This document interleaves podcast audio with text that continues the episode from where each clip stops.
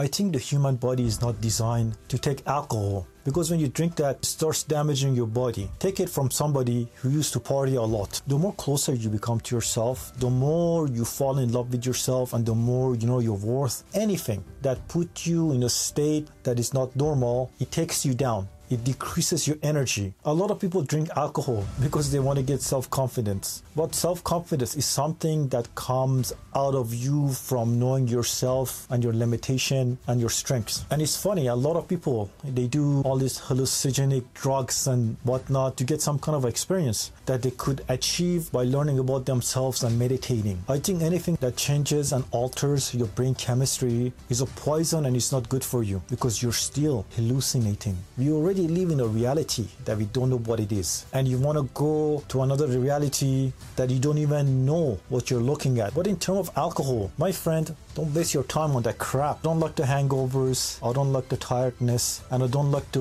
low energy that it brings. There was a time it was fun, but I grew up out of that. And it's never too late to connect to yourself and do something that is real. See you later.